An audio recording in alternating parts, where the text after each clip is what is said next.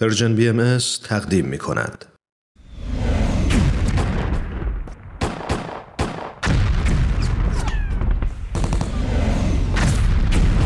معماران صلح.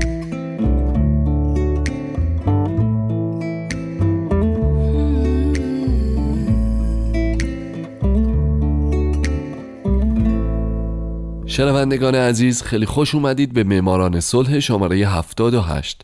اینجا رادیو پیام دوسته.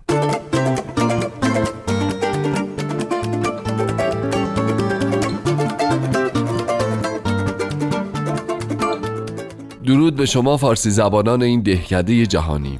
من هومن عبدی هستم، مردی سرماخورده که با صدای گرفته از شما دعوت میکنم که قسمت 78 معماران صلح رو بشنوید. از این بابت از حضور همتون عذرخواهی میکنم.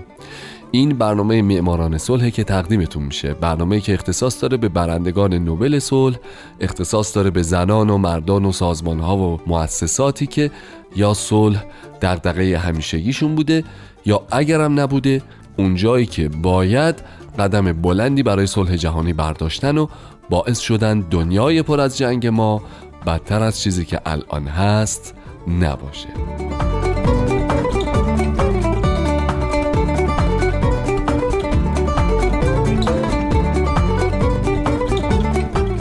این هفته سال 1977، سازمان عفو بینالملل.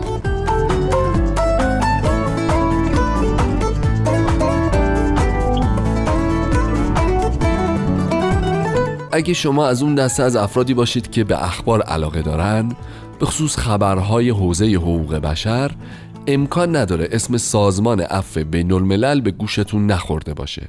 سازمان غیر دولتی که همین الان که من دارم باهاتون صحبت میکنم 3 میلیون نفر عضو در سراسر جهان داره که همشون در زمینه حقوق بشر مشغول به فعالیتن. هدف عفو بینالملل اینه که از پایمال شدن حقوق انسانها جلوگیری کنه. عفو بینالملل در سال 1977 به خاطر فعالیت‌هاش به خصوص در زمینه منع و مبارزه با شکنجه برنده جایزه نوبل صلح معرفی شد. و اما شعار این سازمان: بهتر است به جای نفرین تاریکی شمعی روشن کرد.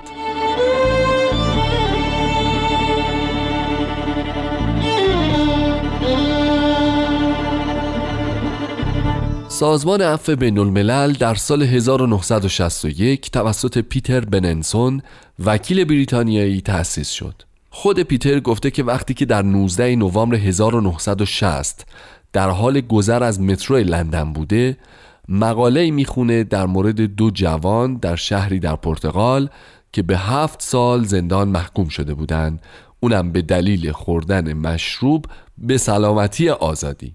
البته نکته جالب اینجاست که محققان هیچ وقت این روزنامه رو پیدا نکردن. اما به هر حال هرچی که بود، این اتفاق باعث شد پیتر بننسون در سال 1961 مقاله‌ای رو منتشر بکنه.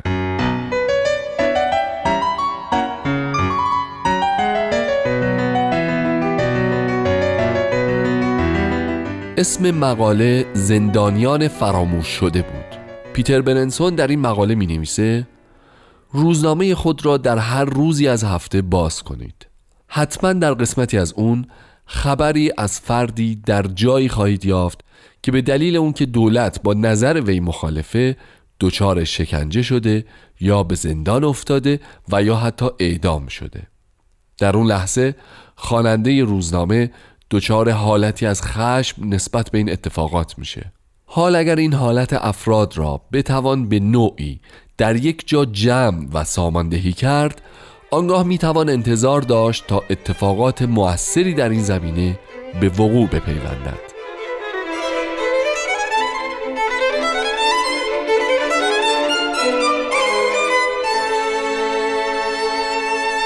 پیتر بننسون در مقالش با عنوان زندانیان فراموش شده توجه عموم رو جلب میکنه به زیر پا گذاشتن بندهای 18 و 19 اعلامیه جهانی حقوق بشر توسط دولت‌های جهان.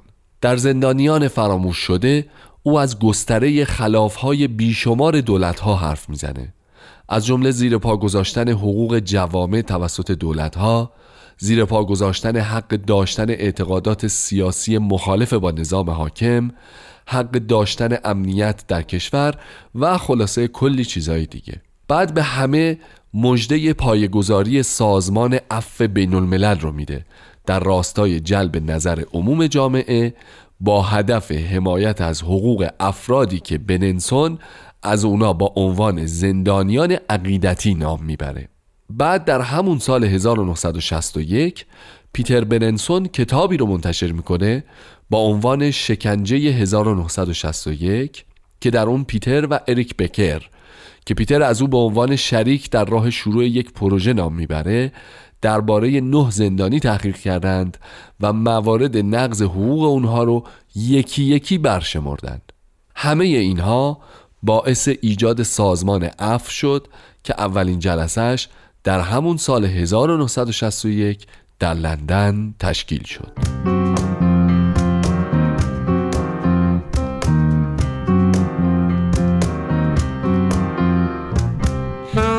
فعالیت‌های سازمان عفو اون اول در بریتانیا خلاصه می‌شد. بننسون ضمانت داده بود که این ارگان هر 3 گروه سیاسی بریتانیایی رو نمایندگی می‌کنه و بر همین اساس نمایندگانی از مجلس با گرایش به هر 3 حزب در لیست اعضای این سازمان قرار داده شدند. بعد از مدت کوتاهی در 3 سپتامبر 1962 سازمان عفو اسم خودش رو به سازمان عفو بینالملل تغییر داد و فعالیت‌هاش رو در سطح جهانی شروع کرد. مثلا از همون ابتدا عفو بینالملل تلاش کرد تا از مواد 18 و 19 اعلامیه جهانی حقوق بشر حمایت کنه. کمپین‌های مختلفی برای موضوعات متفاوت طراحی و اجرا کرد، جهت نگهداری اطلاعات کسانی که به دلایل غیر قابل قبول به زندان افتاده بودند، کتابخونه‌ای تأسیس کرد و شبکه‌ای از گروه‌های با نام گروه‌های درختی تأسیس کرد که هر کدومشون زندانیانی رو نمایندگی و از اونها حمایت می‌کردند.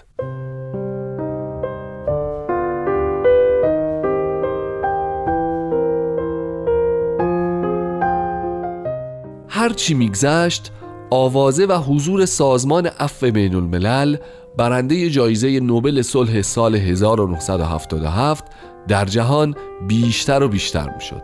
بنابراین این سازمان برای اینکه بتونه بهتر اداره بشه قسمت‌های جدیدی رو پایه‌ریزی کرد: گروه بینالملل و منشی بینالملل. این 2 گروه وظیفه‌شون اداره ارگان‌های درون مرزی سازمان عفو بینالملل بود. سازمان عفو بینالملل آهسته آهسته فعالیت‌هاشو گسترده‌تر کرد و همزمان به اجماع در مورد قوانین و تکنیک‌هایی رسید تا بتونه بیشتر تأثیرگذار باشه. مثلا این سازمان از کسانی که خشونت در مبارزات رو حمایت می‌کردند آنچنان حمایت نمی‌کرد، چرا که معتقد بود نمیشه اونها رو زندانی عقیدتی خوند.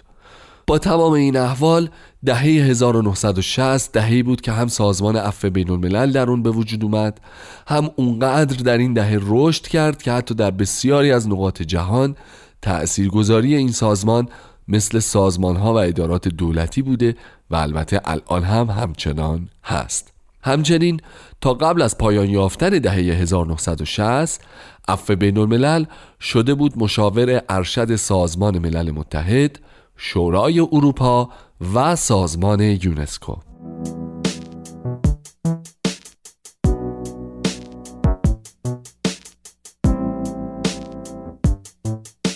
دهه 1970 هم مثل دهه 60 دهه‌ای پربار بود برای عفو بینالملل.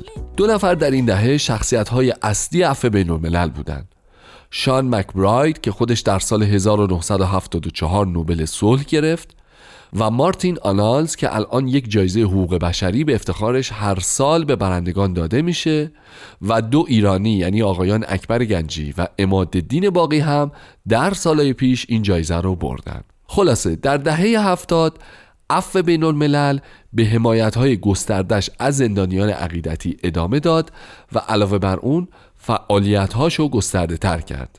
یعنی در این دهه برگزاری دادگاه‌های منصفانه برای افراد و جلوگیری از زندانی شدن اونها بدون برگزاری دادگاه‌های غیر منصفانه یا همون ماده 9 اعلامیه حقوق بشر جزو وظیفه‌های اصلی سازمان قرار گرفت. همچنین این سازمان به طور خاص بر روی مبارزه با شکنجه افراد در زندان ماده 5 اعلامیه متمرکز شد. عفو بین‌الملل معتقد بود دلایلی که دولت‌ها زندانی‌ها رو شکنجه می‌کنن اینه که یا می‌خوان از اونها اطلاعات خاصی به دست بیارن، یا می‌خوان گروه سیاسی مقابل خودشون رو از میدون به در بکنن، یا هر دوی اونها.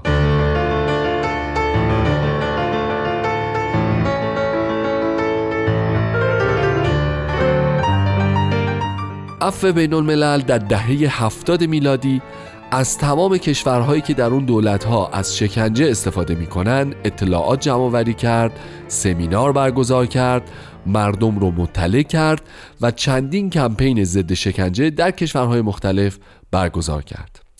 همین فعالیت‌های عفو بین‌الملل باعث شد که سازمان در سال 1977 جایزه نوبل صلح رو از آن خودش بکنه. همچنین اعضای سازمان عفو بین‌الملل که در سال 1969 15000 نفر بودند، در سال 1979 یعنی 10 سال بعد به 200000 نفر افزایش پیدا کرده بودند. همین افزایش همکاران باعث شد فعالیت‌های سازمان گسترده‌تر بشه و فقط محدود به افراد داخل زندان نباشه. در این دهه عفو بین‌الملل در سطوح بین دولتی هم فعالیتاشو پیگیری کرد و استانداردهای اولیه حقوق زندانیان رو به سازمان ملل پیشنهاد کرد و اونها رو به تصویب رسوند.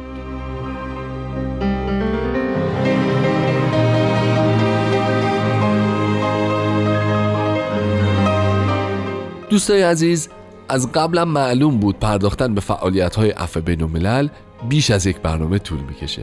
پس حتما به برنامه هفته بعد هم لطفاً گوش بدید.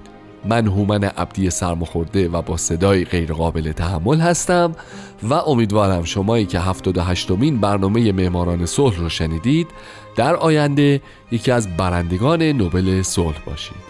شاد باشید و خدا نگهدار.